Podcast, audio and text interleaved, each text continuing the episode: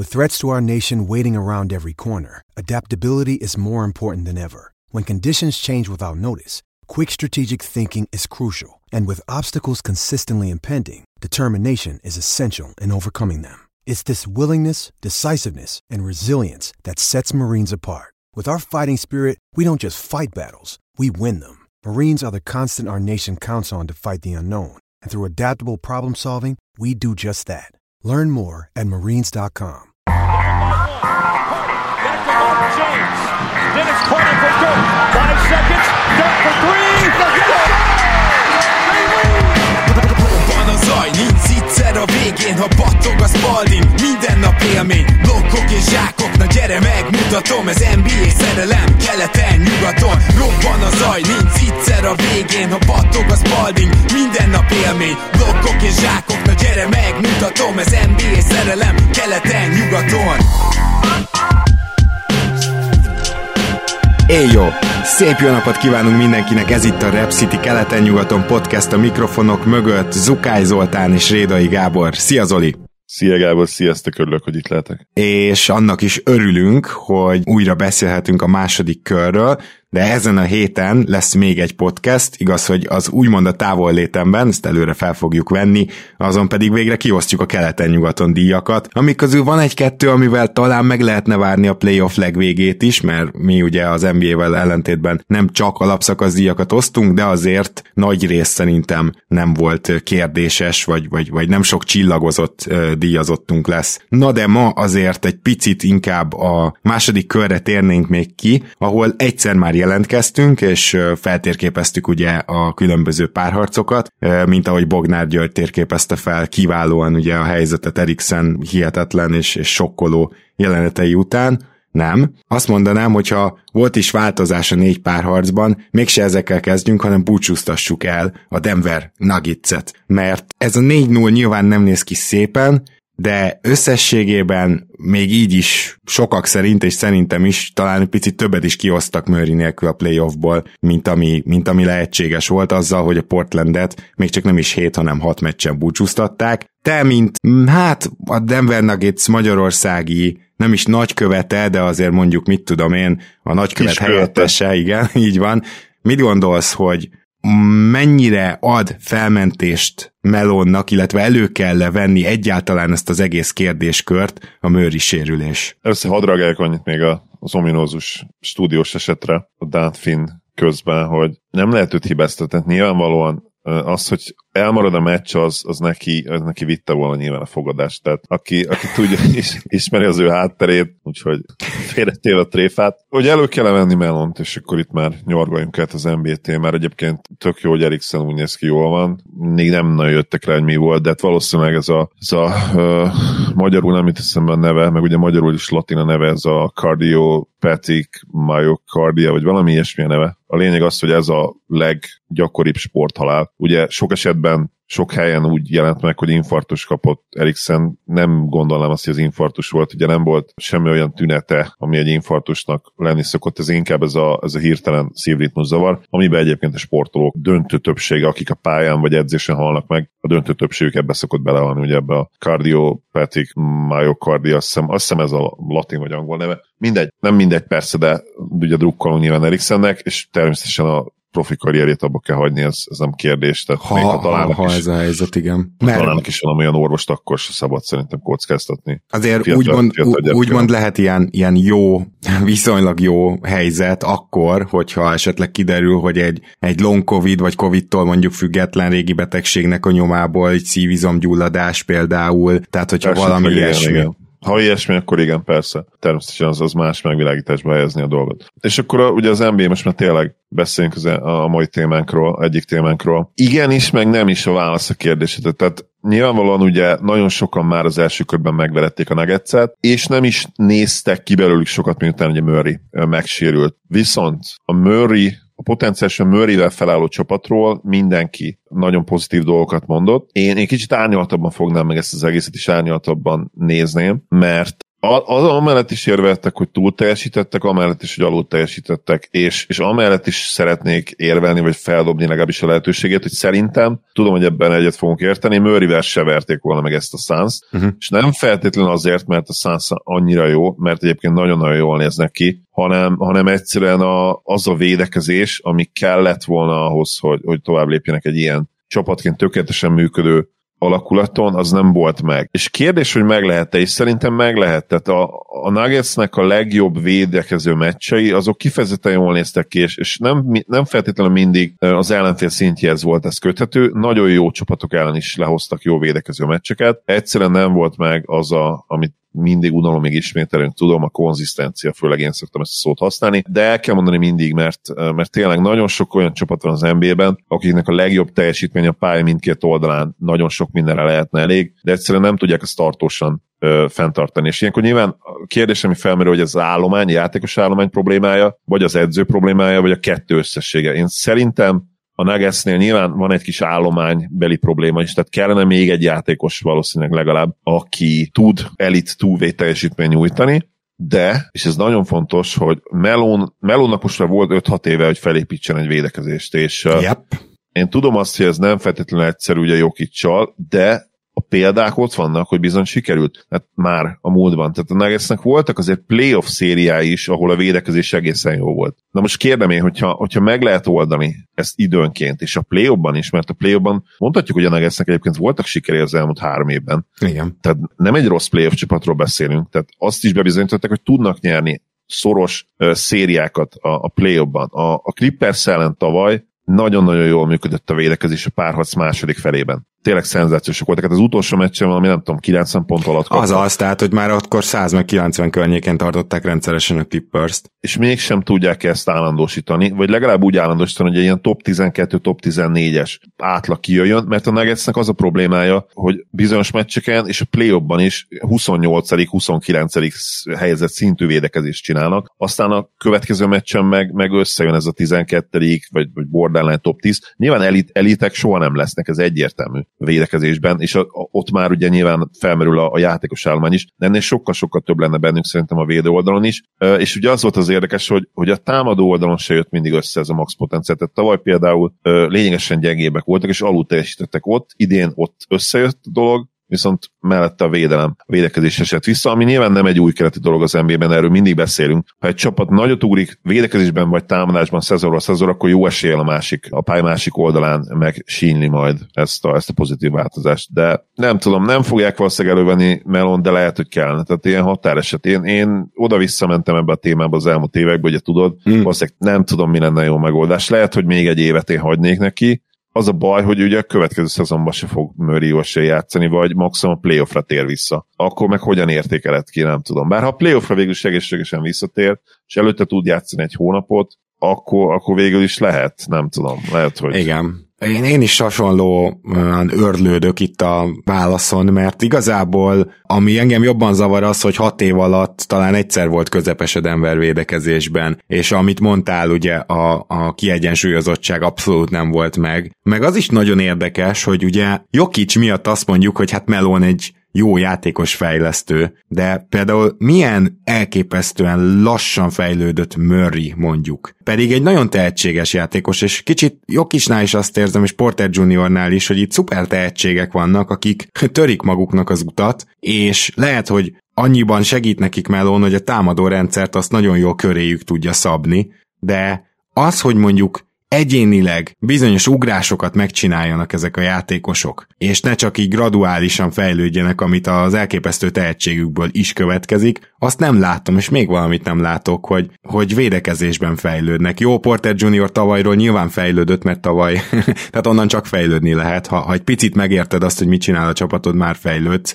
Azért idén már voltak olyan meccsei, amikor azt mondom, hogy közepes védőnek tűnt, úgyhogy van itt remény, de például Murray is védekezésben nagyon lassan fejlődött, az első három évében a liga legrosszabb védői között volt, és uh, szóval igen, itt igazából, ha Melonnal képzelem el a dolgot, akkor én úgy érzem, hogy, hogy, hogy jó védőket kell hozni. Itt, itt az, hogy, hogy kinevelsz valakit, és akkor ő majd, ő majd ebbe tud segíteni, hát ezt így elég esélytelennek látom az eddigi minta alapján. Ez viszont egy nagyon nehéz nehéz kérdés, hogy ezt most mennyire Malone, mennyire a játékos fejlesztő részleg, mert mondom, rá lehet mutatni közben arra, hogy Jokic évről évre fejlődik, hogy Murray a harmadik évéről a negyedik évére azért már csak tudott hozni egy látható fejlődést, és főleg ugye egy playoffban, tehát még mindig rohadtul inkonzisztens, idén is az volt a sérüléséig. Úgyhogy azt hiszem, hogy, hogy ez például egy olyan kérdés, amit először meg kéne válaszolni ahhoz, hogy Malone-t így jól tudjuk értékelni, viszont a másik érdekesség az az, hogy Jokic olyan szinten játszik, és most ugye em vé pé, hogy, hogy beérkezik abba a zónába a Denver, mint amiben a Dallas már most van Lukával, hogy, hogy feltételezniük kell, ez még azért egy, nyilván egy kérdés, de nekik azért mégiscsak abból kell kiindulni, hogy igen, Jokic-csal meg lehet nyerni a bajnokságot. Most, hogyha esetleg mi nem vagyunk ebben száz százalékig biztosak, akkor is azt mondom, hogy a csapatnak így kell viselkednie, itt van egy em vé pé. És ezért a következő egy-két évben szerintem már sokkal kisebb lesz a türelem a csapattal kapcsolatban. Most arról nem is beszélve, hogy a gárdának a sztárjai ugyan fiatalok, de azért Jokic és Murray szép lassan belép a prámiába. Úgyhogy ezért gondolom azt, hogy Malone-t szerintem se veszik most majd elő, de a következő év után már, ha kell változtatni, akkor vele fogják kezdeni ezt a történetet. Mit gondolsz Aaron Gordon teljesítményéről, mert azért az érdekes volt, hogy ő, az ő hatása védekezésben egyből érződött, amikor az alapszakaszba megérkezett, a rájátszásba viszont hát nem teljesített jól, és főleg ebben a párharcban, de egyébként nem voltam annyira lenyűgözve talán a Portland elleni párharcban mutatott teljesítményétől sem, kivéve azt az egy fél időt, amikor Lillardot meglehetősen jól megfogta.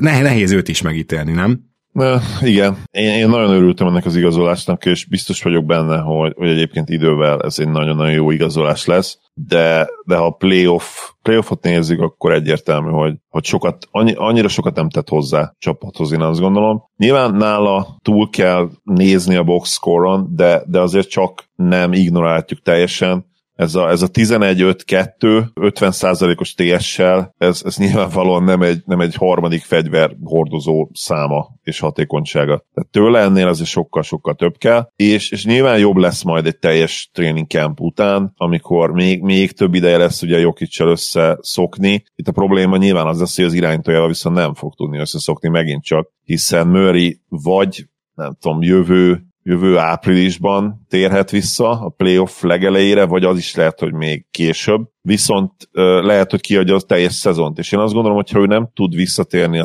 playoff legelejére, lehet, hogy úgy lesznek, hogy akkor már inkább ne is térjen vissza a playoffba, uh-huh. hiszen rengeteg pénzt investáltak bele, ugye ká pé, Kriszta Porzingis jó példa erre, őt is, bár nem volt playoff esélye a Mavs-nek ugye abban az első évben, de mégis kiültették teljesen, és gyakorlatilag másfél évet ült ki, és csak a következő szezonra tért vissza, ugye? Igen, igen. Ezek, ezek lesznek a kérdések, amire a Denvernek választ kell keresni. Nagyon nagy mozgástér nincs, meg már ugye draft pickek sem, igen, úgyhogy már, már így cserélni is nehéz lesz. Az például egyértelmű számomra, hogy Morris évről évről jobb, és például ő pozitív, hát nem volt akkora meglepetés, mert én ugye nagyon kedvelem őt, de mindenképpen pozitív volt a teljesítménye a playoffban is. Campazzónak egy kicsit már nagy volt itt a végén a kabát, de ettől függetlenül abszolút bevált ez az igazolás, tehát azt kell, hogy mondjam, és ugye féltünk, hogy teljesen fakezű lesz, például nem volt teljesen fakezű, most nem akarom beállítani őt jó tripla dobónak, de ahhoz képest, hogy egyébként nehéz, igen, és nehéz triplákba is beleáll, tehát nem is csak az van, hogy csak a catch and shootból dobál mondjuk harmincöt százalékkal, mert akkor, akkor a közepes is erős lenne, de így összességében mindenképpen ezt mondhatjuk.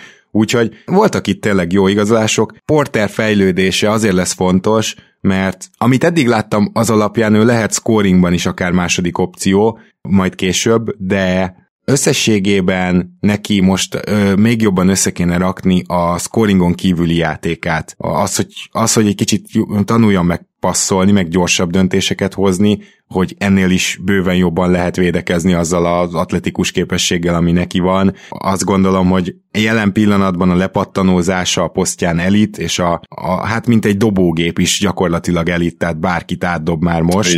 Úgyhogy ez a kettő, ez lehet tovább fejleszteni, meg, meg lehetsz még jobb dobó, de most lassan a handlingre, védekezésre, passzolásra rá kell menni, és nem kell, hogy ő aztán wing irányító legyen, tehát Jokic meg Murray mellé nyilván nem kell még egy, nem tudom, LeBron James hasonmás, és nem is lehetne az Porter, mert szerintem az azért nem lesz meg neki. De azért ezekben az apróságokban fejlődni kell, hogy, hogy ne legyenek ennyire off night-jai, mint ami itt a playoffban időnként előfordult. Amit én vizionálok neki, az, vizionálok neki, az egy Reggie Miller szerep gyakorlatilag. Tehát, és, és még abból a szempontból is, hogy nem kell neki erőltetni azt, hogy bemenjen a sűrűbe és lefoltoltassa magát. Miller egyébként pályafutása csúcsán nem volt rossz büntető kiharcoló, ilyen öt-hat kísérleteket uh, ki tudott harcolni. Ez kell Portertől, hogy, hogy, hogy egy nagyobb Reggie Miller legyen. És ez lehet ugye, mint tudjuk, egy, egy, egy akár huszonnégy-huszonöt pontos játékos is, mert Millernek a legjobb szezonjaiban ugye ott volt az átlaga, és azt is tudjuk, hogy a play-offban ugye még jobb volt uh,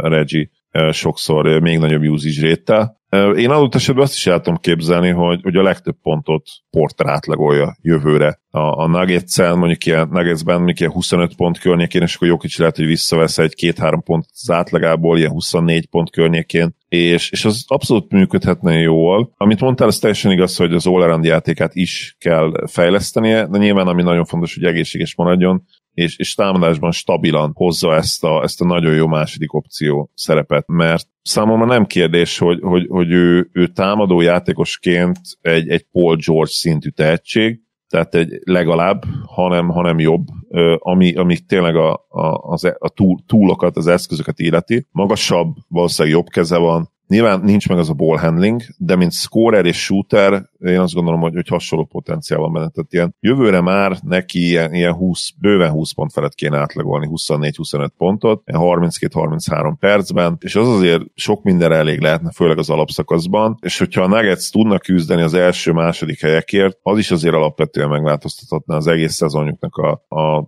kimenetelét, vagy legalábbis ugye a várható sikerességét. Amit mondtam még Morris, Morrisról pár szót, ő nagyon-nagyon jó szerződésem van, mint trade chip, és szerintem nagyon-nagyon értékes. Szóval, hogyha esetleg olyan lehetőség jön szemben egyszer, hogy, hogy valami sztárért, mondok egy Bradley Bealt cserélni, akkor, akkor ki tudja. Nyilván mondta Morris, nem lesz elég önmagában, kell majd elsőkörös pikk is mellé, egy-kettő, azt hiszem annyit talán tudnának most még adni, és hát meglátjuk. Nyilván, nyilván egy em pé gét nem nagyon cserélsz el Bradley. Ér, hogyha, hogyha az kell hozzá, akkor azt valószínűleg nem léped meg, de, de vannak egyébként nagyon jó opciói a Nuggetsnek, mert tényleg értékes ez a roster abban a szempontból is, hogy, hogy csere alapnak is kitűnő játékosok vannak. Igen, meglátjuk azért, mert egy nagyobb cseréhez nem ártanának pikkek sem, abból meg már kezdenek kifogyni. Jó, hát nyilván ez az, amiben bízhat a Denver jövőre, de azért most alaposan fel vannak adva ezek a kérdések, és Murray miatt nagyon nehéz helyzetben van a franchise is, nagyon nehéz megítélni az edzőt, úgyhogy azért ezen a dolgon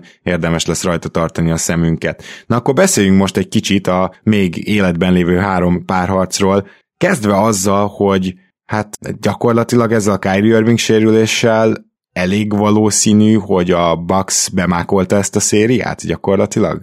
Hát egyre inkább úgy néz ki, sajnos, igen. És... M- mert hogy nem érdemlik meg az eddig látottak alapján, az biztos. Nem, nem. Nyilván leegyszerűsítetted, és, és mondhatod azt, hogy hát ők egészségesek maradtak, miért ne érdemelnék meg. A játék része az, hogy egészséges maradj, de hát ugye tudjuk, hogy ez, ez nem így működik, főleg egy olyan szerencsétlen sérülésnél, mint, mint ami ugye Irving. Mert még Hardennél talán érvehetnél amellett, hogy dagadtan kezdte kicsit a szezon, nem figyelt magára, lusta volt, valószínűleg nem úgy csinálta a regenerációt, mint egyébként. Ez a sérülés már korábban is volt, tehát ez gyakorlatilag egy ilyen kiújuló történet nála. Kiújuló sérülés, tehát ott még, ott még próbálkozhatnál ilyen, de ott nyilván ott se lehet egyértelműen tudni, lehet, hogy ha tökéletesen fit állapotban ugyanúgy megtörténik, de hát Irvingnél mit mondasz, nem tud semmit mondani, aláálltak gyakorlatilag. Itt a kérdés tényleg az, hogy Giannis szándékosan vagy nem szándékosan állt alá. Erre mindig azt mondom, hogy az ilyen jeleneteknél, ahol, ahol nem egyértelmű, csak a játékos tudja önmagát. Tehát aki azt mondja, hogy nem lehet úgy aláállni valakinek, hogy az így néz ki a videón, az téved, és nem akarom azt mondani, hogy valószínűleg nem sportolt, vagy nem kosarazott, nem kézilabdázott, nem focizott, mert focirosz például nem állnak ugye nagyon egymás alá, de, de legalábbis nem él sportolt, mert igenis van, az,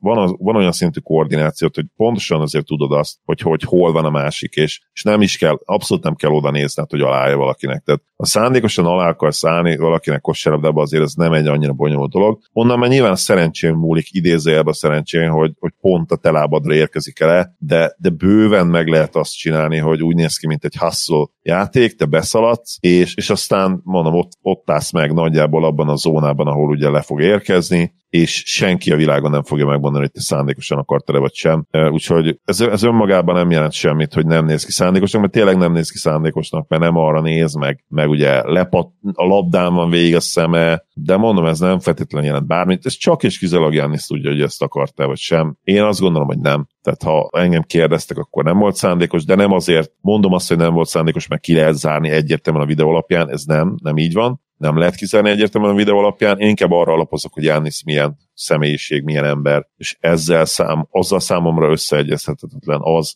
hogy esetleg szándékosan átalá Irvingnek. Ebben a dologban nem tudok igazán nyilatkozni, mert szerintem jó, jó volt, amit elmondtál, és sosem fogom tudni eldönteni, igazából visszanéztem vagy ötször a szituációt én is. Jó, viszont, hogyha már Giannisról beszélünk, ez is egy kérdés eddig ebbe a szériába, hogy Giannisnak ugye a statjai nagyjából megvannak, és mégis azt mondom, hogy a Bucksnak a legjobb játékosa most már két és fél meccse Middleton, amit így, ami Giannisra nézve megint ilyen kritikákat vet fel, illetve az a problémám Giannissal, hogy ha egy olyan védekezést kapsz, ahol nem állnak eléd, tehát nem, nem a fal védekezést kapott, hanem csak lehúzódnak róla gyakorlatilag, illetve Durant nagyon gyakran bemegy még a Giannis védője mögé, ugye gyakorlatilag második zónázni. Ez, ez oké. Okay. Ez, ez is egyfajta védekezés Durant ellen, de hogy, hogy, hogy van az, hogy ilyenkor gond nélkül beleállsz szar hátradőlős középtávolikba? Hogy, hogy van az, hogy gyakorlatilag ezzel küzdesz már, vagy hát ezzel kell megküzdened már három éve, és még mindig nincsen egy olyan megbízható post-up move-od, amiből ezeket kicsinálod. Hogy létezik az, hogy ennyire rossz a dobás kiválasztása Giannisnak, pedig ez nem az a klasszikus falvédekezés, ahol azt mondtad, hogy hát igen, ott aztán egyszerűen muszáj, hogy kintről dobjon, mert tényleg egy egész csapat erre rákényszeríti. Ez számomra teljesen érthetetlen, úgyhogy ezek a kérdések még mindig fennállnak, ezt az idei playoffnak már most így a tapasztalata, és nyilván a Bucks azért a Durant-tel felálló Brooklynt már biztosan le tudja védekezni, tulajdonképpen az Irvinggel és Durant-tel felálló Brooklynt is elkezdte már levédekezni, és egyáltalán nem zárhatjuk ki, hogy úgy is tovább jutottak volna, mert megkezdett megfordulni a párharc, de lehet, hogy nem, nem tudjuk. Az biztos, hogy most azért lesz könnyű dolga ennek a Milwaukee-nak, mert mindenkiről lehet már lassan lesegíteni. Gyakorlatilag Joe Harris, amíg így dob, addig ki se nyitja senki a pályát Durantnek, és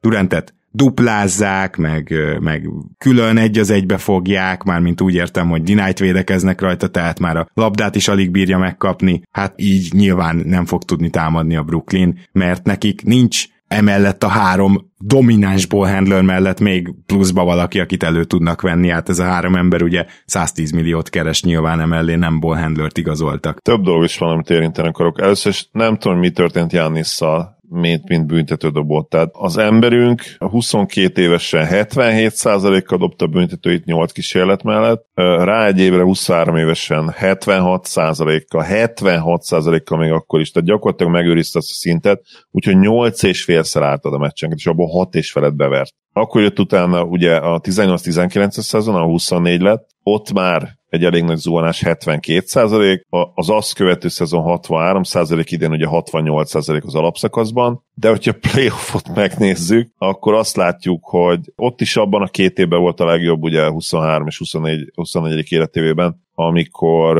amikor nagyon jól mennek az alapszakaszban is, de nyilván ott le, leesett hatvankilenc és hatvanhárom százalékra, tavaly ötvennyolc százalék, idén pedig ötvenegy százalék. Tehát gyakorlatilag ez a sekk, Sekiloni kategóriába leesett, onnan, hogy, hogy oké, okay, a play-ba sose volt hetvenhét százalékos büntetődobó, de az alapszakaszban igen. Ez két dolgot mondott, mondott velem. Giannis nem egy jó playoff performer, és ezt most már lassan ki kell mondanunk, huszonhat-huszonhét éves korára, és valami megint elromlott az ő, az ő mechanizmusában, dob, dobás mechanizmusában, nem tudom, mi a franc van, és, és az a baj nyilván, hogy minden erre vezethető vissza, és, és itt akarok visszacsatolni arra, amit mondtál, hogy lehet, hogy a Bucks megfordította volna. Nem akarok végletekben beszélni, mert bár egyébként vicces, mert hajlamos vagyok rá időnként, de most nem szeretnék, tehát nem fogom azt mondani, hogy, hogy biztosan nem fordította volna meg a Bucks a párharcot, de én sokkal kevésbé látom, láttam van a valószínűnek az alapján, amit eddig láttam ebben a párharcban. Ugyanis a Bucks még a győztes meccsein is a, a támadó játékok, a támadások nagy részében gyakorlatilag ilyen kényszermunkát végzett. Tehát annyira hmm. izzadságszagú minden egyes rohadt possession, vagy legalábbis minden második biztosan, hogy, hogy, hogy hihetetlen. Tehát nézni őket egyszerűen nem tudom azt gondolni, hogy, hogy ez egy bajnok csapat lesz. És az a durva, De... hogy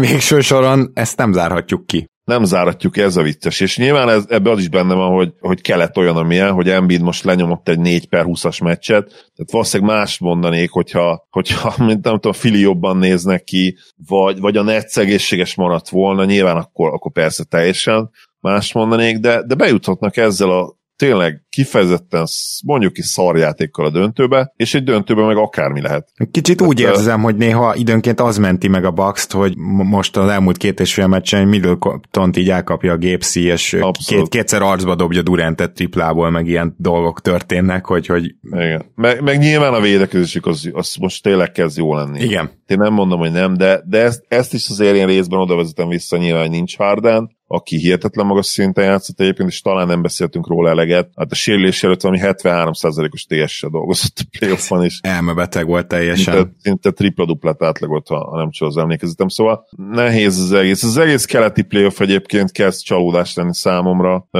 Hawks tényleg az utolsó ilyen üdes szín volt, majd beszélünk arról a mérkőzésről is, de nagyon-nagyon alacsony színvonal, és hát összehasonlítva nyugodtan, most már a playoffban is eddigi, az eddigiek alapján hát ég és föld sajnos.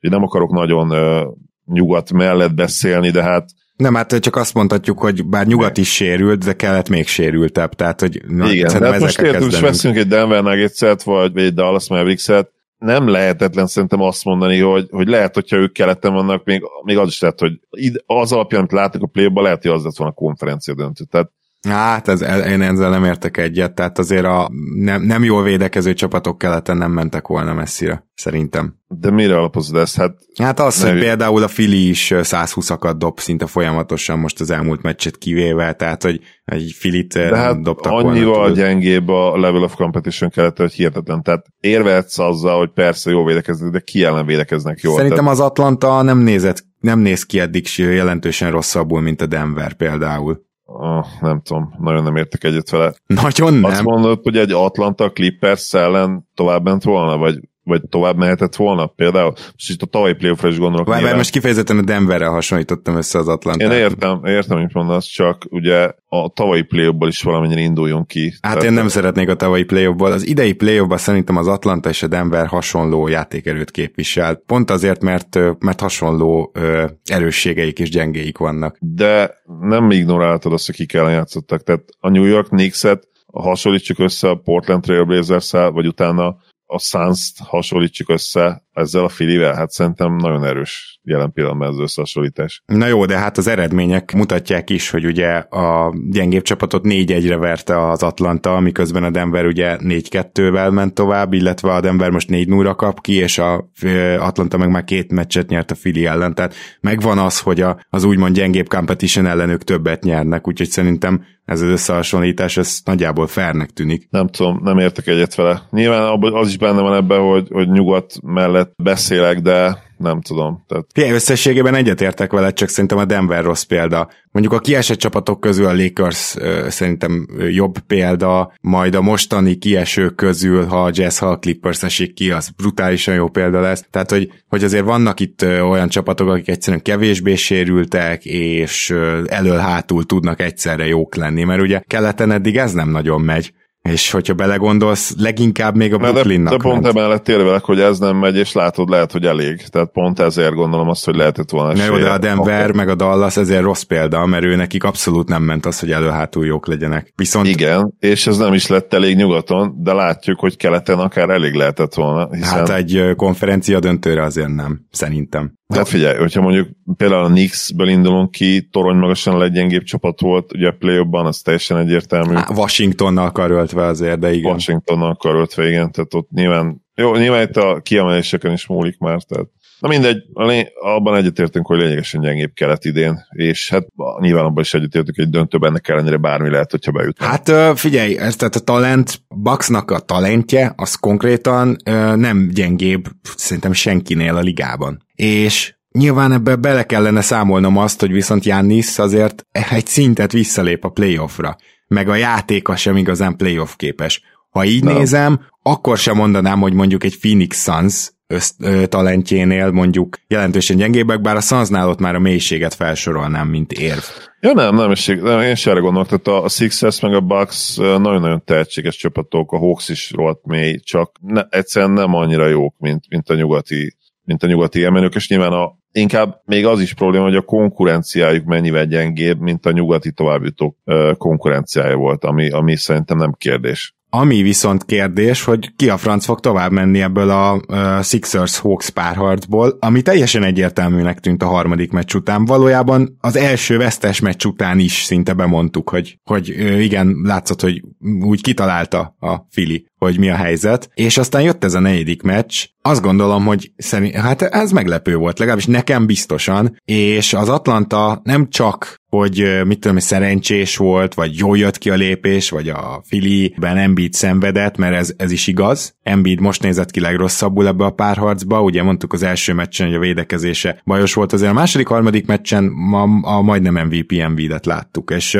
hát ez a negyedik meccs, ez igen katasztrofális volt, de szerintem nagyon jó válaszokat is talált most az Atlanta, majd, majd ezt kifejthetjük. Minden esetre fantasztikus volt számomra nézni ezt a legutóbbi mérkőzést, és én ezzel kezdeném. Trae Young, akinek nem vagyok feltétlen nagy rajongója, bár én kedvelem, de a harmadik negyedben teljes mértékben megidézte Steve-es számomra. Fantasztikus volt. Nagyon ritkán van ilyen Suns flashbackem, de most aztán az volt, és még jött mellé Collins, aki annak ellenére, hogy a statisztikáira ránéztek, nem lesz olyan extra, a legjobb meccsét hozta a playoffban. Fantasztikus volt védekezésben, ezt nem tudom, hogy mikor mondtuk róla utoljára, és a harmadik negyedben jöttek ezek a visszazsákolások, meg blokkok, a teljesen Sean Marion-t idézte meg, nyilván akkor már a Nash párhuzam is a fejembe volt Trae Young miatt. Ez a harmadik negyed, ez minden Suns rajongónak ajánlom, hogy, hogy nézze meg, ha egy kicsit, kicsit emlékezni akar arra a régi csapatra, de tényleg kb. Elérzékenyültem a végére, fantasztikus volt, úgyhogy én ezzel a személyes élménnyel kezdeném most,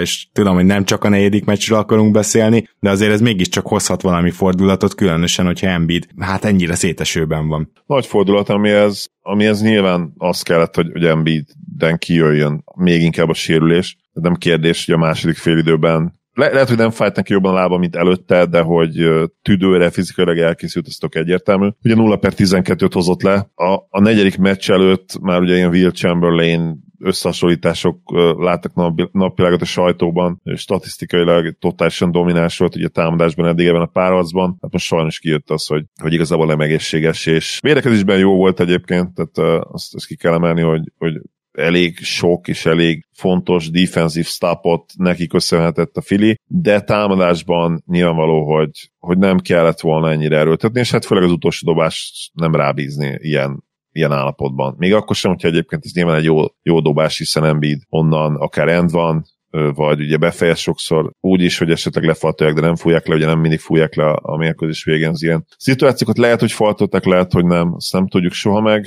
gyakorlatilag, vagy, vagy legalábbis lényegtelen most már. És ami nekem nagyon tetszett, az az, hogy nyilván a Hawksnak a, a hihetetlen kitartása, hogy mínusz húsznál is gyakorlatilag ö, nem adták fel, és, és bekeményítették a védekezést a második fél időben. Nyilván ehhez az is kellett, hogy, hogy Embiid ugye ne legyen önmaga, és, és emiatt nagyon jól meg tudták fogni már a, a, ugye a kiegészítő embereket is, mert nem kellett annyiszor duplázni Embiidet a második fél időben. Nem is tört már be annyit nyilván, hanem ugye rádobált ezeket a középtávoliakat, de nem volt meg az a, az a lift, ahogy mondani szokták szia személy, és egyszerűen nem, ezek nem is mentek be. nulla per tizenkettő a második fél időben, azt hiszem, ez mindent elmond a teljesítményéről. És még egy adat. Összesen kétszer kísérletezett az egész meccsen a gyűrű közelében. Az mi?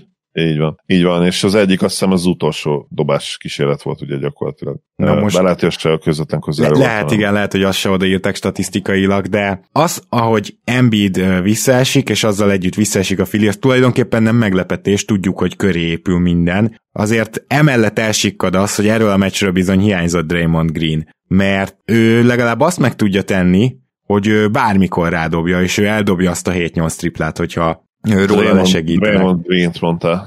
Draymondot mondtam, jaj, de jó. Uh-huh. Hát akkor ez most maradjon benne, mert nyilván Danny Greenre gondoltam, akkor remélem, hogy elsőre is a kedves hallgatók átkonvertálták ezt magukban. Minden esetre Danny Green ilyen szempontból hiányzik. Az is nagyon érdekes, hogy az Atlanta még tudna egy kicsit fejlődni, mert nem dobtak igazán jól, és Nate Duncan megfigyelése nagyon érdekes, hogy Matisse Thybulle a második fél időben azt hiszem kétszer dobott rá, és ez, ez nem jó az Atlantának. Az a jó, hogyha Matisse Thybulle sokat dob, mert hogy Matisse Thybulle sem nem akar úgy első szándékból dobni, sem nem fogja jól bedobni a triplákat, úgyhogy róla kicsit jobban le kéne segíteni, mert, mert amíg a, a Phillynek rohadt kényelmes az, hogy egy fél időben kettőt dob rá. Ezt, ezt kell, hogy mondjam, amúgy meg benn van védekezni. Úgyhogy ezek olyan dolgok, amiben az Atlanta még tudna fejlődni, és a Philly meg teljes mértékben így kocsányon lóg Embiiden, tehát, hogy a, amíg Embiid mondjuk ilyen fáradékony teljesítményt nyújt, vagy, vagy jobban zavarja már a sérülése, ugye erről beszéltél, hogy nem lehet pontosan tudni, addig nem igazán lesznek új megoldások, mert, mert köré épül teljesen a csapat. Úgyhogy ez egy ilyen kikipárharc lehet, amit nagyjából az dönt majd el, hogy melyik Embiidet látjuk melyik meccsen. Ja, abszolút, ugye Embiid, Embiiden múlik ez a párharc, ez nem kérdés. Ja, igen, még é. egy, bocsánat az Atlantához, hogy ha már így Trae Youngot lesztívneseztem, fantasztikus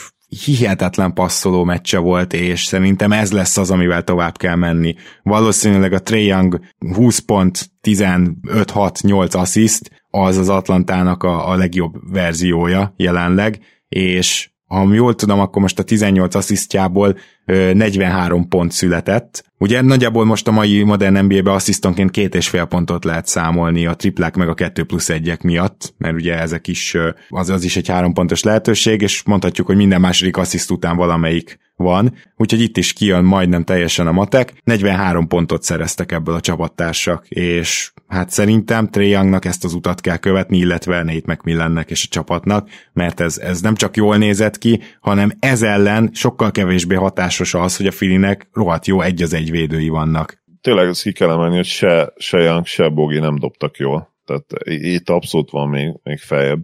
Másképp, hogy Bogdanovicsot egyébként szerintem kifejezetten jól fogják ebben a páratban, és tulajdonképpen Youngot is. Itt az lesz a kulcs, hogy, hogy a következő mérkőzésen mit fog tudni kitalálni Doc taktikailag. Nekem az jutott eszembe, hogy, hogy lehet, hogy Thybulle-t raknám be vissza kezdőbe, hogy a Korkmász helyett, bár most kifejezetten jól kezdett ugye a Fili az első fél időben, tehát mondhatnánk azt, hogy, hogy végig is működött a dolog, de, de a rotáció az, az, az számomra nem ideális így. És inkább, főleg, ha ennyi, ragaszkodik ahhoz dolog, hogy ennyi játékos játszott, ugye most is uh, tíz játékost küldött gyakorlatilag pályára, és abban kilenc több, mint uh, illetve hát ugye a cserék közül négy is uh, több, mint tíz percet játszott, és kettő volt, aki egy húsz perc felett ugye Thybulle, és még Middleton is ugye tizenöt perc, tehát viszonylag sokat játszott az egész rotációját. Én, én lehet, hogy picit ezt lecsökkenteném, és Dwight ugye most nagyon jó volt, tehát tizenkét perc alatt basszus majdnem összehozott egy dupla-duplát az ember, de nem tudom azt, hogy például, hogyha floor spacerek ellen lesz fent a következő meccsen, akkor nem lesz az nagyon nagy hátrány. Tehát az a baj, hogy őt is most már tényleg kicsit úgy kell tolni, mint egy Bobán, és nagyon-nagyon meg kell gondolnod azt, hogy mikor küldött pályára, mert a pick and roll ellen is teljesen esélytelen, és hát hogyha váltanak, és váltani kell, akkor, akkor ott marad a triplával szemben, akkor meg aztán végképp. Igen. Tényleg olyan, mint egy szarvas a célkeresztben. Igen, igen. Ahogy megint csak mondani szokták ki.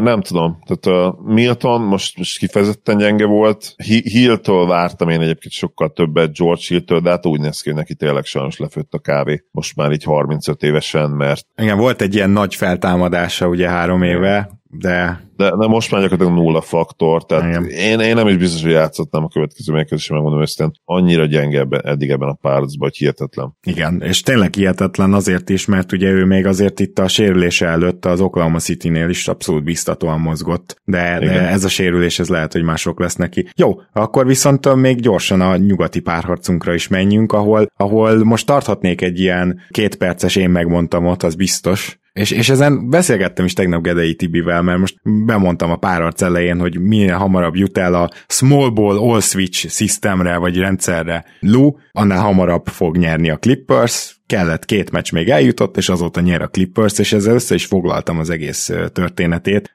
és ezt nyilván nem, nem csak én láttam, hát ezt még leírták húszan már a párharc előtt, Nate Duncanék is bemondták, mert tudjuk azt, hogy a Jazz-t hogy lehet megfogni, és látszik is most már, hogy a Jazz-t hogy lehet megfogni, és a Jazz abban bízhat, hogyha Mitchell nem biceg ennyit, bár egyébként a támadó teljesítményén nem annyira látszik, védekezésben viszont rajta is ott van az a célkereszt, ezt gyorsan tegyük hozzá, illetve ha Conley visszatér, akkor az még elég punch lesz ahhoz, hogy ezeket a váltásokat, meg, meg ezt a, a mind az öten váltanak rendszert meg tudják verni egy egyezéssel, de most már elérkeztünk oda szerintem, hogy a Clippers érezhetően lelassította a Jazzt, és fordítva viszont ezzel a five out ö, ö, ötössel, ahol mind az öten tudnak triplát dobni, Gobert kezd azokkal a problémákkal küzdeni, amit eddig sikeresen elkerült valahogy a Jazz Gobertnél, de amit korábbi playoffokban azért már láttunk. Abszolút, és, és nyilván itt fontos az, hogy, hogy sérültek a a Jazznél, ugye többen is nem tud játszani egyáltalán, ugye Conley, de, de Mitchell sem száz százalékos, és ahogy mondtad, ez támadásban nem feltétlenül látszik meg, lehet egyébként most szerintem támadásban is meglátszódott, mert jó pár, én azt mondom, jó pár kamu fújást kapott most Donovan Mitchell,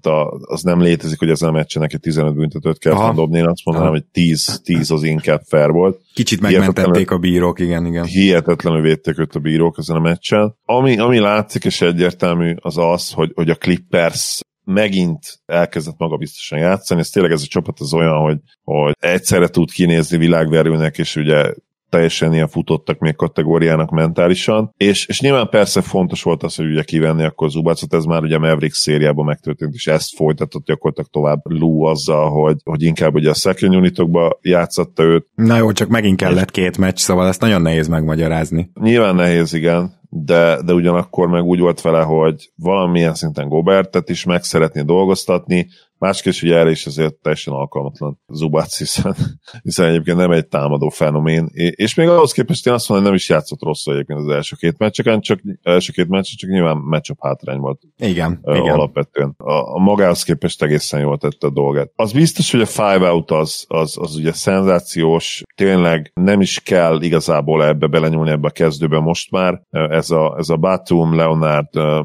Morris senior, Jackson, George ötös, ez, ez könnyen lehet, hogy most a playoffban a legerősebb, legalábbis legkompatibilisebb playoff ötös, playoffal és a mai modern kosárlabdával. Szinte tökéletes elegye a támadásnak és a védekezésnek, és ez nyilván kulcs az, hogy Kawhi Leonard em vé pé szinten játszon, mint ahogy tette ezt a, a mai mérkőzésen. Ez nem mindig jön neki össze, de, de most már az a Paul George is, akit ugye sokat ekésztünk, szinte minden mérkőzésen jól játszik, és, és ha megnézzük az idei playoff átlagait, akkor a, és összehasonlítjuk a tavalyi ellen, összevetjük a tavalyival, akkor, akkor azért őt meg kell süvegelni, mert lényegesen több pontot szerez, sokkal jobb hatékonysággal, több lepattanót, több asszisztot, többet is tud játszani egyébként, tehát valamiért többet, többet is pályán lehet őt tartani, lényegesen többet, ugye tavaly harminchat percet átlagolt, idén, idén gyakorlatilag negyvenet, nem és, kis különbség, igen. És sokkal agresszívebb, tehát odáll, jobban oda tud érni a büntetővonalra is, és, és tényleg minden szempontból jobb, tehát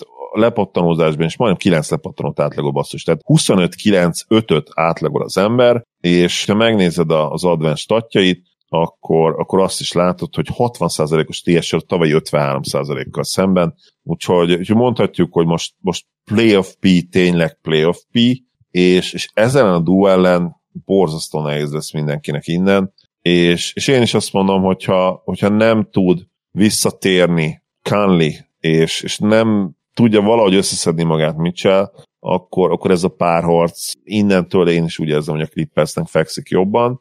Nem nehéz, nyilvánvalóan nem könnyű szót légben nyerni, de valahogy én is azt érzem most már, hogy a meccsapok jobban fekszenek. Egyébként ugye a tippem, a, szóval a bracketben, meg máshol is a tippem az volt, hogy Bucks Clippers döntő lesz. Most megmondom ezt, hogy van erre realitás. Nyilván a Suns nem lehet majd leírni, bárkivel is találkozzon, de, de ebbe az irányba megyünk el, hogy a Bucks valahogy túlélheti Keletet, a Clippers pedig uh, úgy néz ki, hogy egyre erősebb. Aztán nyilván, mondom, nem könnyű szótlékben nyerni, lehet, hogy a Jazz berak egy száz húszat a következő mérkőzésen, és három kettőre vezetnek, és azt mondjuk, hogy ó-ó. Oh, oh. Igen, egyébként vicces, mert a Suns meg szerintem inkább a Clippersnek drukkol, ugyanis nekik a Clippers a jobb matchup, nekik problémásabb lenne Gobert, és nekik meg pont a két legjobb védőjük hármas négyes posztú, úgyhogy Ne, ne, szerintem ott, ott nem kérdés, hogy, hogy a Clippers a Sunsnak a jobb matchup. Talán, mivel talentben azt mondhatjuk, hogy kicsit erősebb a Clippers, és, és le, lehet, hogy ez, ez, ez is számítana, de szerintem itt nincsenek akkora különbségek, a matchup most többet fog számítani, úgyhogy én a Suns helyében egyértelműen a Clippersnek szurkolnék. Nyilván ugye az fontos, hogy a Clippers ellen lenne hazai pálya, tehát ez, na, is, igen. Azért, igen. Ez is azért nyomhat alatt be elég erősen. De én azt gondolom, hogyha most fél valakitől, a Suns, senkitől nem félnek egyébként, ez tök egyértelmű, de ha fél valakitől, akkor ez lehet, hogy nem csapat inkább, hanem Kawhi Leonard, tehát azért ez szerintem benne van a pakliban. Igen, egyébként ezen is gondolkoztam, hogy, hogy Bridges meg Crowder milyen, milyen jó, jó opciók viszont, hogyha, hogyha kell mondani a ligából így jó opciókat, mert gondolj, hogy Crowder erős, valószínűleg ő fogná egyébként Leonardot, mert biztos, ő neki az ereje van meg, és Bridges pedig, mint a Paul George-ra Paul. lett volna kitalálva. Igen, viszont ugye Kawhi tudjuk, hogy van annyira jó, hogy azt mondja, hogy jó, oké, ez, sőt nem mond semmit, mert ugye Kawhi nem mond semmit, de ha jó. mondaná valamit, akkor azt mondaná, hogy hát gratulálok, oké. Okay. Papír, jó, csak, papíron, csak papíron lehet, hogy kevesztabb pervény. Az kérdés az, hogy mondjuk az a periméter védekezés, amit a Suns tud, és ami egyértelműen jobb, mint amit a Jazz tud, mert ugye a Jazz védekezésének az erőssége máshol fekszik, az meg tudja állítani a Clippersnek a tripláit, szerintem igen, és akkor hiába dob negyven pontot Kawhi, akkor még nem lesz százhúsz pontos meccsük. Úgyhogy én ezen sokat gondolkoztam, szerintem a Suns egyértelműen a Clippersnek drukkol. Majd kiderül a felvezetőben, hogy, hogy, hogy ki, kivel kell majd összehasonlítani a matchup szinten, mert hogy ez a párharc is eldől most már három meccsen belül, de azért én innen meglepődnék, ha a Jazz meccset nyerne, őszinte leszek. Ezt mondatja ugye velünk, a, amit látunk, de, de ugyanakkor meg azért azt, azt hozzá kell tenni, hogy, hogy nagyon-nagyon erős a hazai pálya a Jazznek, hmm, és, és egyszerűen még mindig nem tudok bízni ebben a Clippersben, mert, mert nem arról van szó, hogy back-to-back bajnoki címekbe jönnek. Nyilván nem véletlenül az se, hogy, hogy tavaly nem ők nyertek. Meglátjuk, meglátjuk, hogy, hogy mit tudnak csinálni a következő mérkőzésen. Nagy igazságot mondtam. És egyébként megnézem közben az alapszakaszt, a Clippers Suns-t, kíváncsi voltam.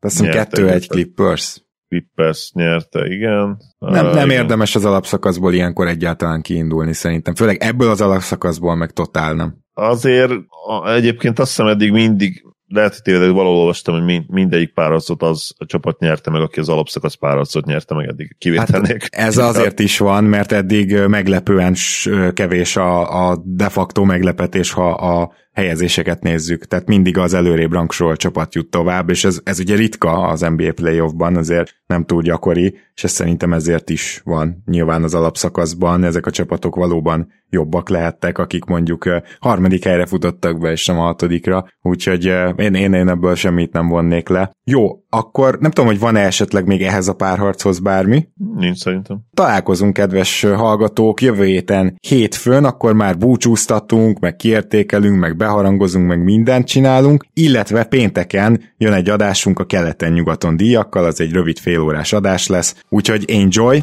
és Zoli, nagyon szépen köszönöm, hogy ma is itt voltál velem. Örülök, hogy itt lettem, szia Gábor, sziasztok! Kedves hallgatók, nektek pedig azt köszönjük, hogy velünk tartotok, hogy támogattok minket, úgyhogy uh, hamarosan jövünk és találkozunk, sziasztok!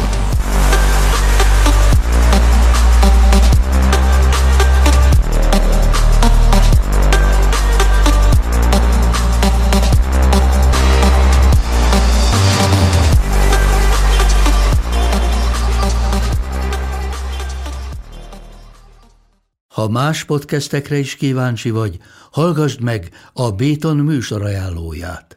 El tudod képzelni, hogy a podcastet, amit éppen most hallgattál, fél év múlva már a mesterséges intelligencia generálja? Mi sem. De ha érdekel, eljötte már a gépek lázadása. Hallgass bele az Embertelen Podcastbe. Orsós Lajos vagyok, a műsor házigazdája. Egyelőre még élőben. Egyelőre. Fedezzük fel együtt, hogyan ismerkedik, randizik, mesél és vitatkozik Betty és Péter. Két teljesen mesterséges intelligencia. Lajos, a podcast címét mond még egyszer, léci. Oké. Okay. Embertelen Podcast.